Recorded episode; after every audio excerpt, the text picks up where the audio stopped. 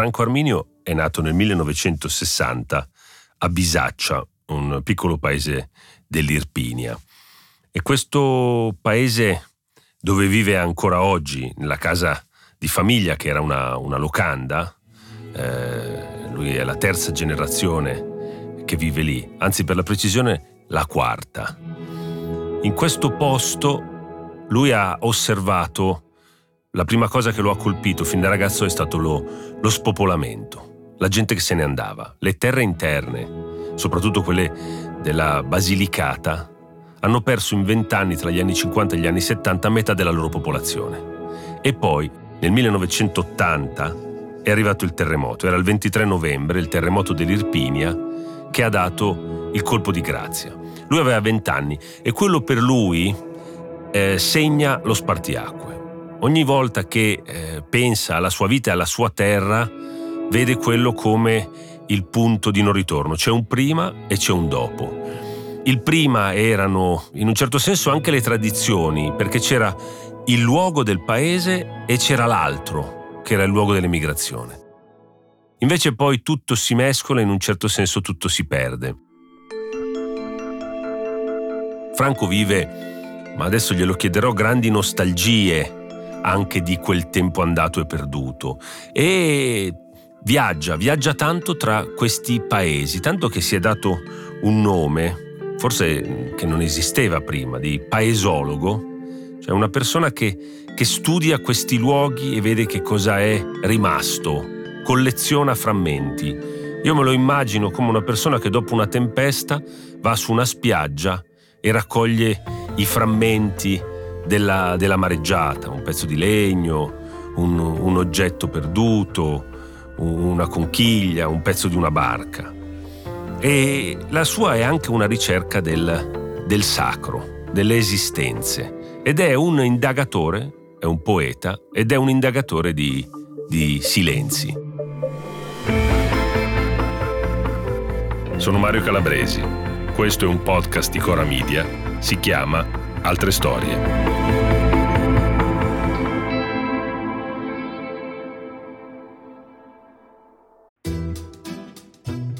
Ciao, sono Carlo Notarpietro, sono un autore di Will e mi occupo di raccontare la politica e renderla accessibile a tutte e tutti.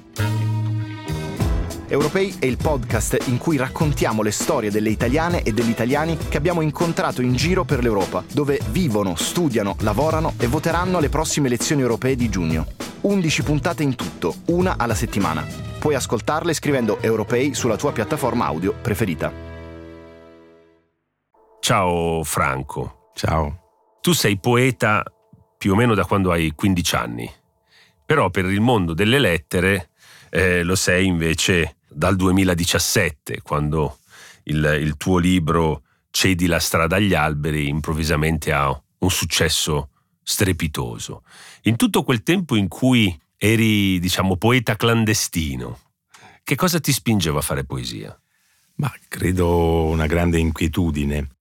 Forse è anche stata una fortuna il fatto di andare nei posti per vedere e non per farmi vedere. Se fosse arrivata una notorietà precoce, no? a 20 anni, a 30, forse non avrei avuto questa foga appunto di vedere, di indagare, no? Anche di, mh, alla fine aveva anche un senso di, di, di, rancore per il mondo, ma possibile che non si accorgono che qualcosa c'è tra queste righe, no? E questo mi spingeva ad andare, ad andare, sempre più, a scrivere sempre di più. È un po' come il giavellotto che il vento contrario lo fa andare un po' più lontano, no? Quindi credo che alla fine sia stata una fortuna questa, questa lunga clandestinità, è come se avesse dato alla mia lingua anche una semplicità che, che prima non aveva, cioè è caduta la letterarietà, è caduta quella, quella cosa di voler dimostrare agli altri scrittori, ai critici qualcosa un certo punto ho trovato una lingua che è una stretta di mano, che, che, arriva un po' al cuore delle cose, almeno mi pare che sia così. E questo poi alla fine ha prodotto anche l'attenzione a questo libro di cui parlavamo prima. Mi piace partire da te, bambino, che tutti i giorni dalla scuola torni a casa e la casa è una casa comune perché è l'osteria. Come si chiamava l'osteria? Si chiama ancora Grillo d'Oro perché il soprannome di famiglia è Grillo. Franco Grillo, Arminio è, è abbastanza ignoto a Bisaccia. E sì, non c'era un tavolo, io non avevo una biblioteca, non avevo, ma anche il letto era, veniva spostato continuamente perché in quella stanza si facevano i matrimoni, quindi quando finiva la festa si rimetteva il letto e io, io dormivo, quindi non ho mai avuto un comodino.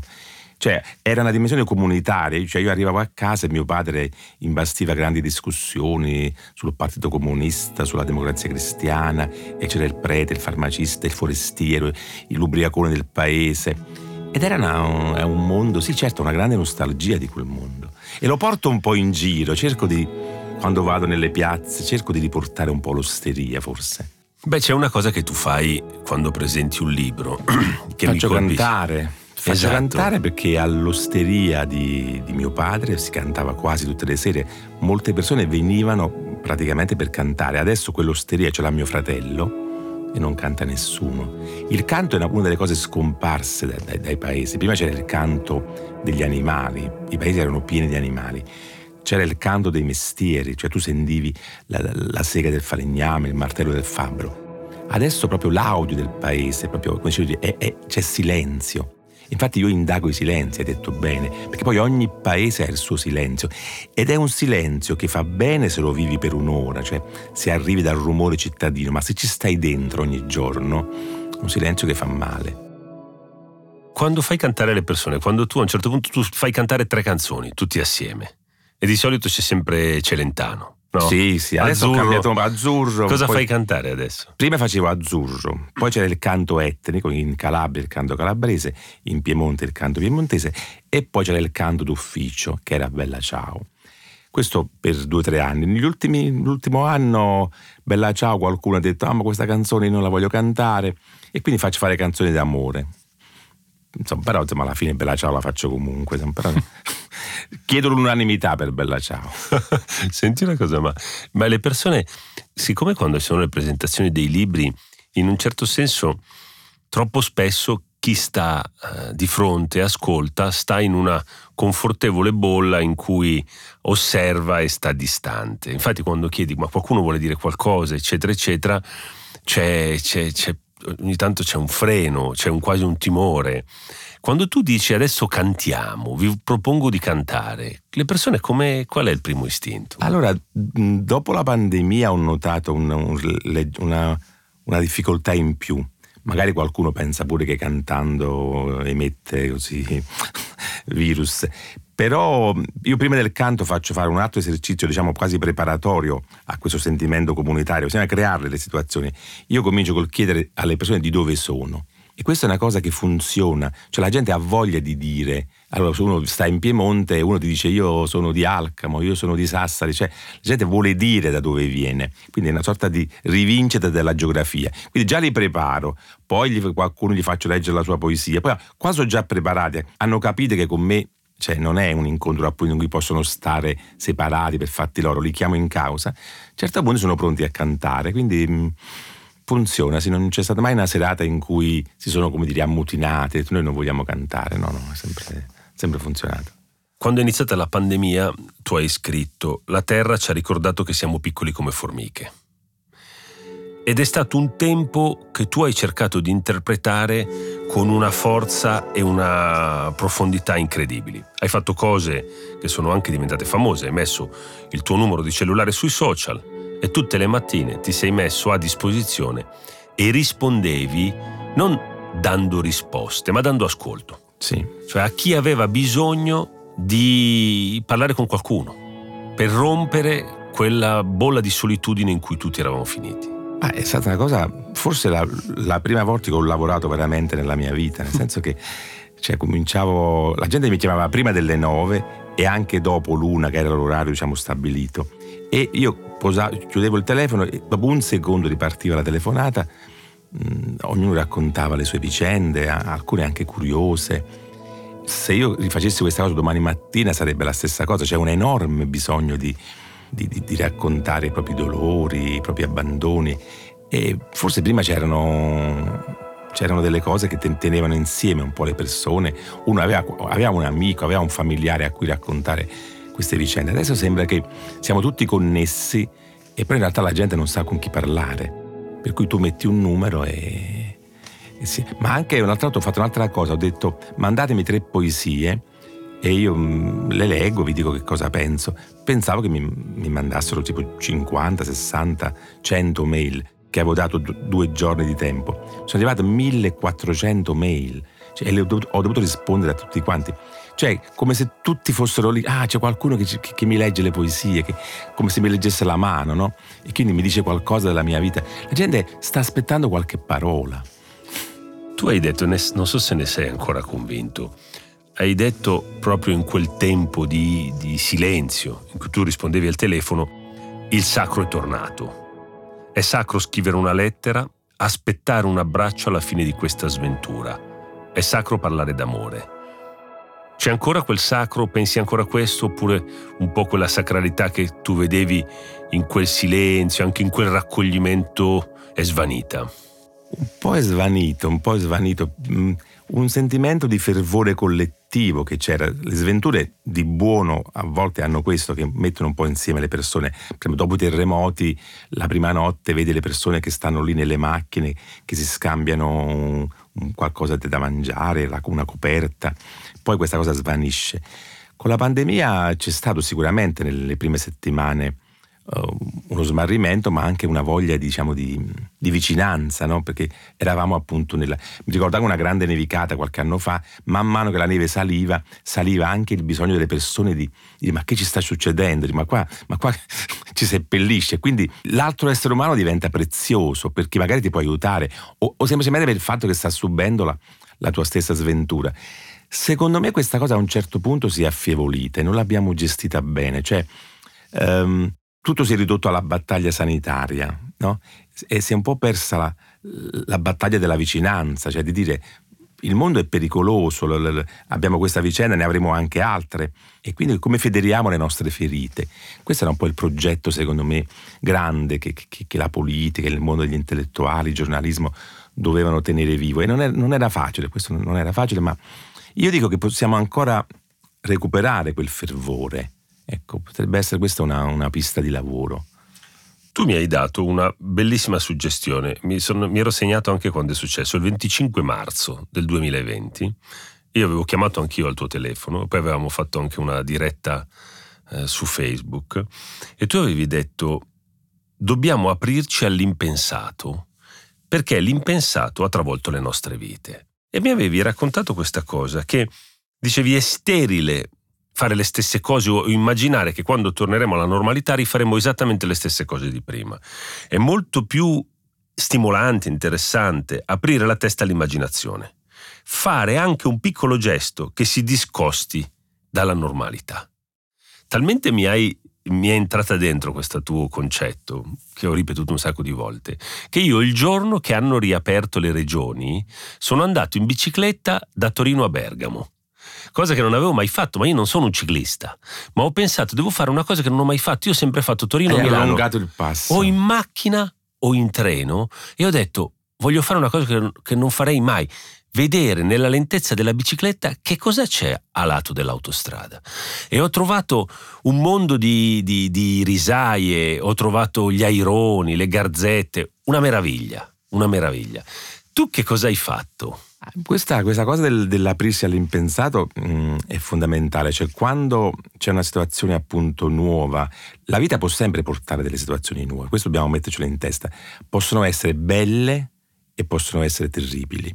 E, questo è, è, il mistero, noi non, non dobbiamo mai ridurre la quota di mistero, l'uomo è tale perché è immerso nel mistero, cioè noi non sappiamo cosa ci può accadere fra un'ora. Se noi tendiamo a ridurre il mistero a rendere prevedibile la giornata, a fare solo cose prevedibili, a sapere già cosa faremo stasera alle 8, e un po' si impoverisce la vicenda umana. E non dobbiamo nemmeno sapere cosa faranno i nostri simili, perché il gioco è reciproco, cioè noi mm, la vita è una danza tra mistero e cose conosciute, l'impensato è una grande risorsa. Quindi quello che però ho fatto adesso ultimamente, ehm, tu hai detto fare una cosa nuova. Io dico che ogni giorno dobbiamo fare una cosa nuova e una cosa vecchia. Mm. Una cosa, perché anche una, una, cosa vecchia potrebbe essere, non so, salutare uno sconosciuto che una volta si faceva, non si fa più. Potrebbe essere pregare. Cioè, comunque, una cosa. Cioè, tu vai a letto a mezzanotte, oggi cosa ho fatto di nuovo e cosa ho fatto di antico? Se uno si facesse questa semplice domanda, non ho fatto niente di nuovo, appunto andare in bicicletta da Torino a Bergamo, ma semplicemente fare una strada di Torino che non sì. hai mai fatto. Semplicemente metterti una maglia che non ti sei mai messo, che hai pensato che non ti stava bene. Una piccola cosa, ma anche una cosa vecchia però, cioè un gesto antico. Queste due cose secondo me fanno futuro, cioè la società di oggi e le persone di oggi se mettono insieme l'antico e il nuovo eh, fanno una cosa bella. Io personalmente ho fatto una cosa che cioè stavo fermo, negli ultimi anni avevo perso l'abitudine di stare fermo, piuttosto che soffrire, farmi venire una dermatite, eh, una malattia psicosomatica, perché appunto per, per la, mm, lo stress magari di non poter fare le cose che dovevi fare, no, non c'è problema, c'è la pandemia, va bene. Mi guardo il mio paese, me lo guardo con eh, proprio mm, quasi da entomologo, cioè io mi sono immaginato di essere proprio, proprio che andavo a guardare il cerchione di una macchina parcheggiata che c'è? Che cos'è un cerchione? Sì, le nicchie del gas, una per una. Questa cosa qui mi ha, secondo me mi ha portato così, mi ha tenuto a galla. Cioè, secondo me la, la, il mondo esterno ci può guarire. Se noi usciamo la mattina di casa con questo sentimento di dire, ma vediamo che c'è in giro. Quindi la, abbiamo una grande medicina qualunque sia la situazione in cui ci possiamo trovare, abbiamo sempre una medicina e il fatto che possiamo affacciarci alla finestra o se siamo fortunati, se stiamo bene, possiamo uscire perché io pensavo a quelli che non potevano uscire, a quelli che erano appunto ammalati, che avevano il virus. E quindi che grande fortuna è poter aprire una porta e vedere, che, cioè, vedere da Torino a Bergamo appunto il riso, eh, ma anche semplicemente un marciapiede qualsiasi, un lampione, una macchia di ruggine su un lampione, cioè noi non ci rendiamo conto di che enormità è il mondo esterno. Ecco, e se la malattia serve a questo, eh, va bene anche la malattia. Cioè si apprende anche dai dolori, non è che si apprende. Eh sì. E questo è fondamentale secondo me. Quindi siamo ancora in tempo, io questo sono convinto. Sforziamoci di, di trarre il meglio ancora. Non è finito questo dolore. Cioè io questa fretta di congedarci dal dolore la trovo un po', un po' sciocca. Nel tuo ultimo libro, Lettera a chi non c'era, che ha uno, uno spettacolare sottotitolo Parole dalle terre mosse, perché parti dai, appunto, dai terremoti, da quello dell'Irpinia, per poi vai indietro il Friuli, il, vai indietro il Belice, Messina.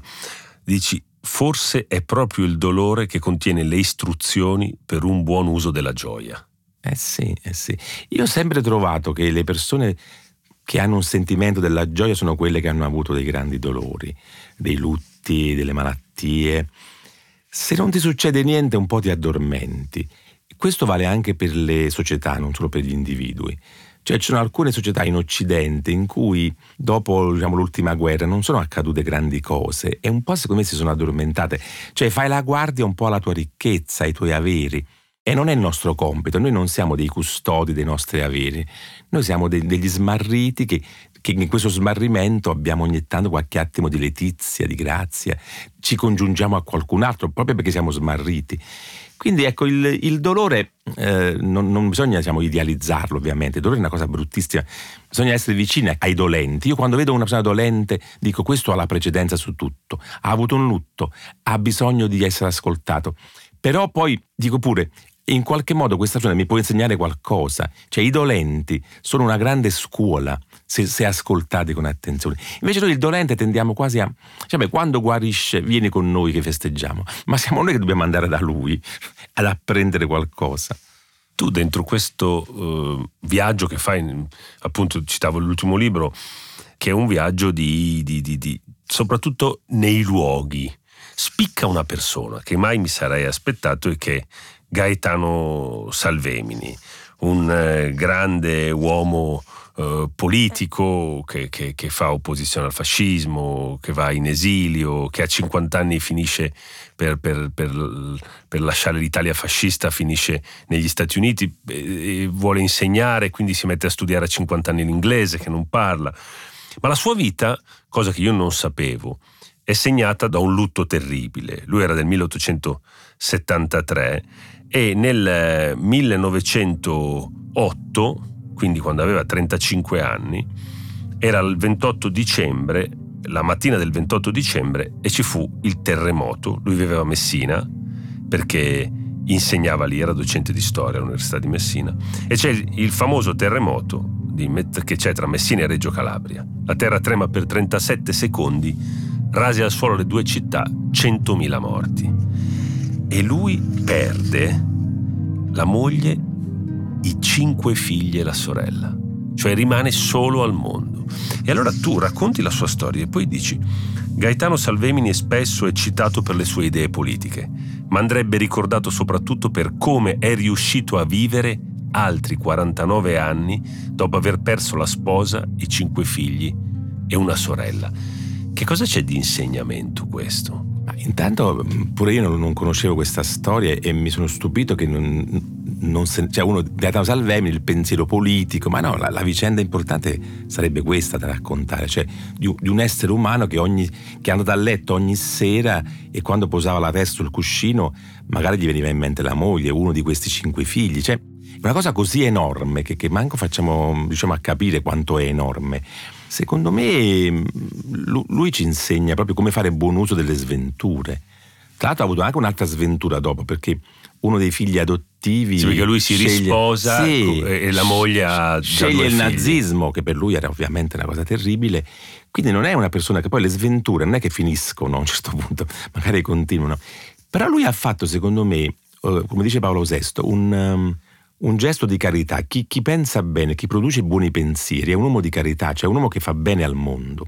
Quindi se il mondo ci fa male, la nostra risposta è fare bene al mondo. Questo è, è, è il secondo me. E lui ce l'ha insegnato. Poi ha, ha, un pensiero politico interessante, questo va bene. Ma quello più importante che andrebbe detto nelle scuole, andrebbe proprio illustrato in televisione, è che puoi avere cose terribili e rilanciare e dare bellezza alla vita. Guardate che non è che ne ha persi quattro, tre, cioè tutti e cinque. È impressionante come. E poi avrà perso anche i libri, ha perso tanti amici. E, e devi, il giorno dopo ha, ha, dovuto mangiare, ha dovuto mettersi un cappotto, cioè, cioè, non è che la vita ti fa degli sconti, no? Comunque. E sarà vissuto anche con probabilmente col senso di colpa di essere sopravvissuto. Anche, ma perché, perché magari pur, non sono morto pure io. Comunque non, non siamo mai distogliere l'occhio da queste vicende, perché poi questa è famosa, ma tante persone comuni hanno avuto, diciamo, in quel terremoto avranno avuto vicende simili, no? che noi non manco conosciamo. Sono andati avanti come Gaetano Salvemini, altri 45, 40. Sempre davanti a noi c'è qualcuno a cui è successo qualcosa di terribile e noi non lo sappiamo. Questo a me io penso che sia bella, un bel esercizio. L'altro giorno ho visto in televisione una signora di Napoli, a chi l'ha visto, che il figlio è sparito probabilmente l'hanno ucciso. E lei diceva: Io sono già morta, non ho paura di questi delinquenti che forse hanno ammazzato mio figlio, voglio sapere dov'è. Cioè, ditemelo che l'avete ammazzato. Cioè, io ho pensato: ma come fa questa signora a, a pensare a questo ragazzo di vent'anni che è suo figlio, che l'ha tenuto nella pancia? E, e io mi sono preoccupato oggi di sciocchezze, quello che mi ha scritto una cosa su Facebook. Cioè, ho detto: ma sono sciocchezze incredibili la, maggior parte delle nostre ansie. Cioè, quella è una condizione terrificante. Allora, quando ascolti il dolore degli altri, le tue cose ti sembrano veramente... E quindi dici, ma, ma io sto bene, ma io sono fortunato. Eh sì. eh sì. E infatti tu dici, la storia di Salvemini, prima ancora che le sue idee di storico dovrebbero essere, dovrebbe essere conosciuta da chi si ferma a volte davanti a ostacoli molto piccoli. Siamo circondati da ammutinati per dolori che hanno solo immaginato, sconfitti da guerre che non hanno neppure combattuto. Sì, noi siamo convalescenti prima della malattia, perché molti si mettono in convalescenza prima di ammalarsi. Questa è una, delle, è una delle malattie della nostra epoca. La gente, per esempio, si riposa continuamente prima di stancarsi. Cioè, una volta nel mondo contadino c'erano queste stanchezze proprio vere, fisiche, perché tu facevi dei lavori proprio grandi. Solo per andare in campagna ci mettevi due ore e due ore per, a piedi, quindi era tutta fatica fisica. E quindi veramente poi quando ti riposavi, adesso c'è gente che fa una piccola cosa e si deve riposare. Cioè, secondo me questa cosa qua ci rende veramente poi, secondo me, fragili, perché non sappiamo dove sta la forza, dove sta il riposo, dove sta il sonno, dove sta il piacere. È tutta una cosa così, è tutta una vita così, secondo me, abbastanza uh, sfinita, ma sfinita perché noi non combattiamo. Secondo me, la, se combattessimo veramente, ma le energie ci sono, cioè un essere umano può fare cose straordinarie. Cioè Dante ha fatto quella cosa enorme, sfruttando la ferita dell'esilio. Cioè come faceva a immaginare l'inferno e il paradiso? Quindi questo ci fa capire che, che un essere umano può fare delle cose, Salvemini ha fatto delle cose straordinarie, ma ma tanto, Pasolini, che è morto a 53 anni e ha scritto tutta quella roba, pure lui aveva una grande ferita, l'esilio dal Friuli a Roma. Quindi, se indaghiamo bene le vite delle persone, alla fine capiamo che ci sono delle energie enormi che noi non usiamo. C'è gente che si riposa tutta la vita, arriva a 70 anni, gli arriva un tumore e a quel punto non puoi fare più niente. Tanto valeva che nei, nei 50 anni precedenti avessi speso di più le tue, le tue, cose. Invece la gente conserva, si risparmia, si risparmia, si risparmia e alla fine deperisce la salute. La salute aumenta consumandola. È bellissimo questo. Sì, la tua è proprio un'idea. Mi ha colpito una cosa, ho, ho cercato di capire magari ho sbagliato, ma eh, guardando, seguendoti su Instagram, cerco di capire qual è il tuo modo in cui ti muovi e nei paesi e per l'Italia.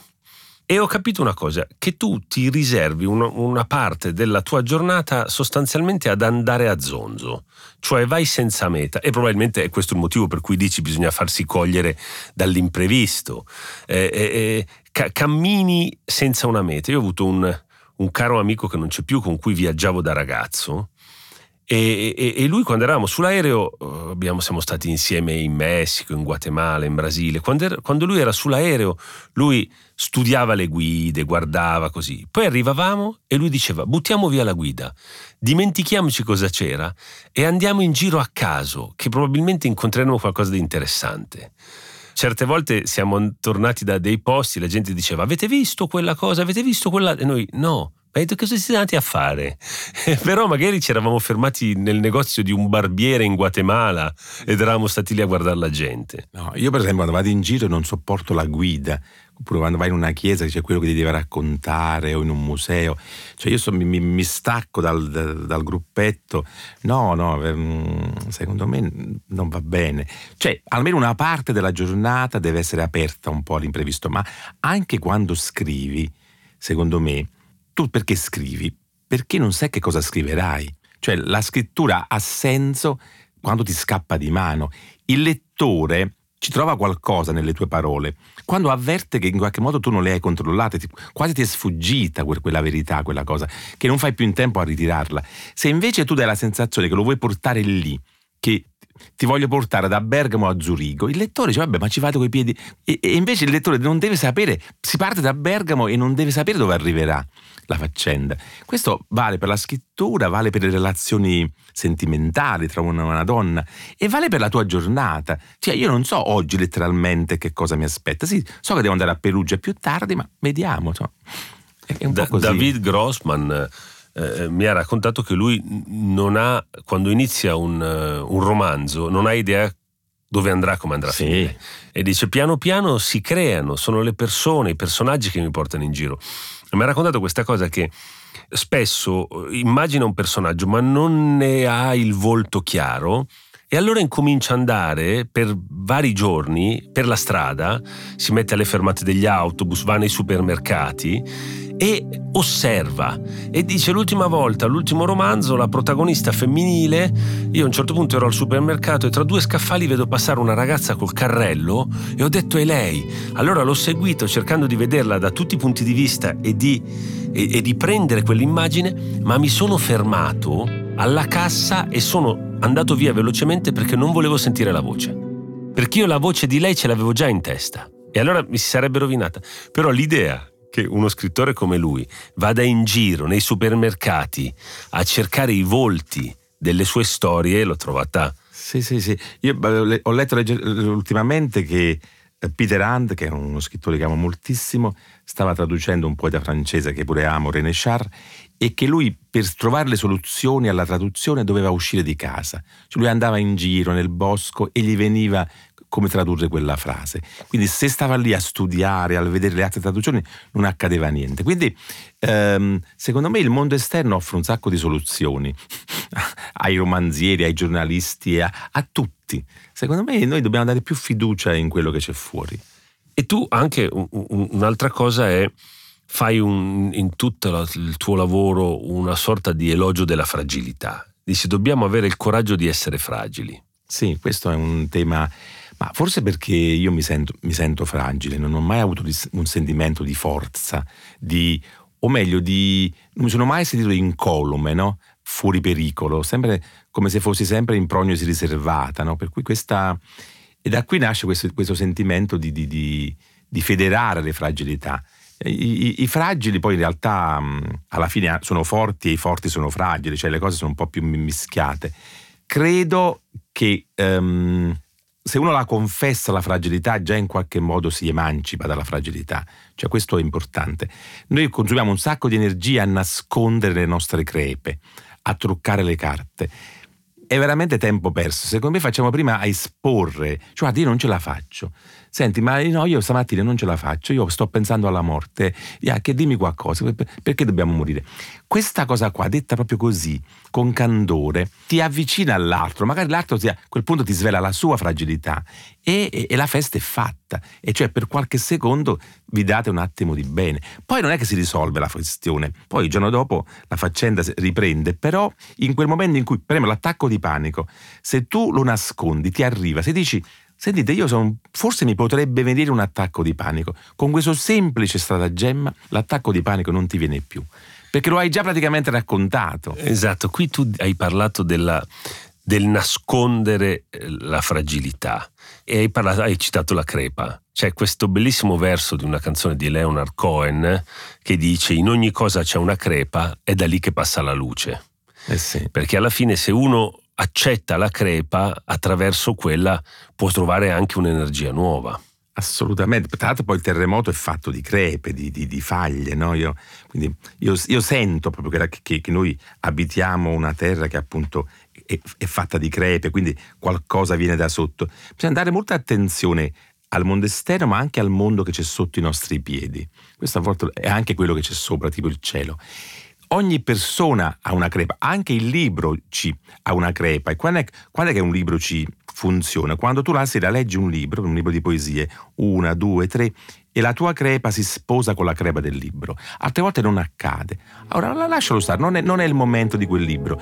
Però a volte quel libro lì entra nella tua crepa, tu entri nella crepa del libro e, e, un po' guarisci. Quindi veramente io mi stupisco del fatto che questo, questa idea della crepa non sia così, così, quotidiana, così... Ma tu come va oggi con la crepa? Cioè dovrebbe essere una parola, un concetto, un'immagine che dovrebbe circolare molto nella vita delle persone, perché noi siamo proprio costruiti sulla crepa, no? letteralmente. La vita stessa è una crepa perché può andare via da un momento all'altro. Quindi come si fa a, a, a non sentire questa cosa? Io io veramente mi fanno paura, diciamo così, gli ottimisti, cioè quelli che non vedono eh, il baratro che, che, che, che tutto, che, è tutto, ogni secondo, che per andare al successivo è un piccolo miracolo. E io certe volte lo ringrazio l'attimo che mi ha portato all'attimo successivo, cioè lo saluto, ci siamo fatti compagnia, non saranno mai più le nove e un quarto del 13 ottobre, va bene, però, però ci siamo fatti compagnia per quell'attimo e vediamo che succede. Però tu non sei un pessimista. Ma secondo me questa parola appunto, pessi- tra l'altro è, è, considerata male pure da Leopardi, il pessimista, secondo me bisogna eh, vedere che la vicenda umana è pericolosa ha un, un limite uh, e questo ci, un po' ci malinconisce, però la malinconia secondo me non è una cosa appunto disprezz- disprezzabile, la malinconia è quella da cui poi si parte per arrivare alla letizia, cioè io non ho mai visto una letizia che non ha un fondo malinconico, cioè secondo me è un po' truccata, quindi il pessimismo e l'ottimismo sono due parole un po' fesse, io parlerei appunto più di malinconia e di gioia, noi dobbiamo tendere alla gioia sapendo che siamo anche animali malinconici, perché abbiamo un limite, perché c'è morto qualcuno, perché, perché, perché ci hanno ammazzato il gatto, semplicemente per, certe volte perché il tempo passa e nessuno è riuscito mai a, a indagarlo e arrestarlo e a incriminarlo. Il tempo è, diciamo, è un criminale, chiamiamolo così, impunito e noi dobbiamo fare i conti con questa vicenda che il tempo passa e non c'è modo di fermarlo. Però secondo me questa è la cosa esaltante della vita, il fatto che è pericolosa. Questo non è la, il, il, problema, è la cosa esaltante perché noi ogni attimo è un pericolo scampato. Eh sì. Eh, se ci pensate. Eh, però ogni attimo è un'occasione. Ed è un'occasione, pericolo e occasione, bravo è una sorpresa. Noi stiamo perdendo il sentimento della sorpresa. Vogliamo che tutto sia organizzato. Chiediamo allo Stato appunto regole, norme, ormai su tutto. Anche il, non ci deve essere più niente di imprevedibile. Eh, la mensa, la, la, la cosa nel negozio. Invece secondo me noi dovremmo avere una sceneggiatura di massima e poi sapere che la, la vicenda è bella perché è sorprendente. Cioè se, se ci togli il mistero all'essere umano E rimane un... così, non lo so che cosa rimane, rimane molto poco, senza mistero. All'inizio del tuo ultimo libro c'è una poesia dedicata a tuo padre e, e, e in questa poesia ho, ho, capito una cosa, tu e tuo padre sostanzialmente fate lo stesso mestiere. Sì. Perché il, quello che c'è, che vi accomuna, è il tema della cura. Tuo padre non era poeta, non era scrittore, era un oste eh, però aveva cura delle persone e tu sì. hai cura delle persone. Quindi tu eri un po' anche un figlio, si capisce dalle tue righe, che eri un figlio ribelle, sì. che andava e veniva, e invece probabilmente hai preso tantissimo da tuo padre. Ti posso chiedere se, se ti allungo il libro, ce la leggi tu certo, la poesia? Certo, certo. Con piacere. Sì, io la sera in realtà faccio quello che faceva mio padre quando vado in giro a um, parlare con le persone, a fare quasi un po' da intrattenitore, faccio quello che faceva mio padre. Mio padre raccontava storie, teneva insieme le persone, permetteva alle persone di raccontare le loro storie. E quindi noi in realtà facciamo spesso quello che fa- facevano i nostri genitori. Quando io sono in ansia si attacca la ventola di mia madre, cioè quando io ho paura della morte è mia madre che, che che, che, entra in funzione. Quando faccio parlare le persone, quando le faccio cantare, è mio padre. Io riconosco i miei genitori nel, nel mio corpo, nella mia... E secondo me è bello portare in giro i nostri genitori. Cioè, i, i nostri genitori non sono mai morti in realtà del tutto, come noi non siamo mai vivi del tutto. È sempre un gioco no? provvisorio di vita e di morte. Quindi io sono felice, che mi hai fatto questa domanda, che sono felice di leggere questa cosa di mio padre e mentre tu mi parlavi di mio padre ho detto ma che bello, io gli voglio ancora bene in qualche modo. Sì, adesso non c'è, non gli posso parlare, però in qualche modo queste cose che faccio forse gli arriveranno. Che lui non, non aveva molta fiducia in me, dice, ma questo che fa? Non, non capiva, era, mm, mi vedeva un po', diciamo, un po' folle, un po'... E, e, invece in realtà io mi stavo preparando a diventare come lui e non lo sapeva. Allora, a mio padre. Il grillo d'oro sta sul lato morto della strada. È l'ultima casa aperta sulla destra di via Mancini. Il luogo è antico e c'è ancora un'aria che tiene caldo il cibo. Mio padre cura ogni tavolo come se fosse un nido. Riempie il piatto, gli dà peso. Io sono il figlio che scrive. La mia pietanza non si vede, lo smalto è leso io recrimino sul mondo sempre più sfinito e astratto. Mio padre non pensa al mondo, ma solamente al piatto. Grazie Franco. Grazie a te. E buona vita. Grazie. Altre storie, una serie di Mario Calabresi prodotta da Cora Media la cura editoriale di Sabrina Tinelli, la producer Valentina Meli, il sound design di Luca Micheli, la finalizzazione di Guido Bertolotti.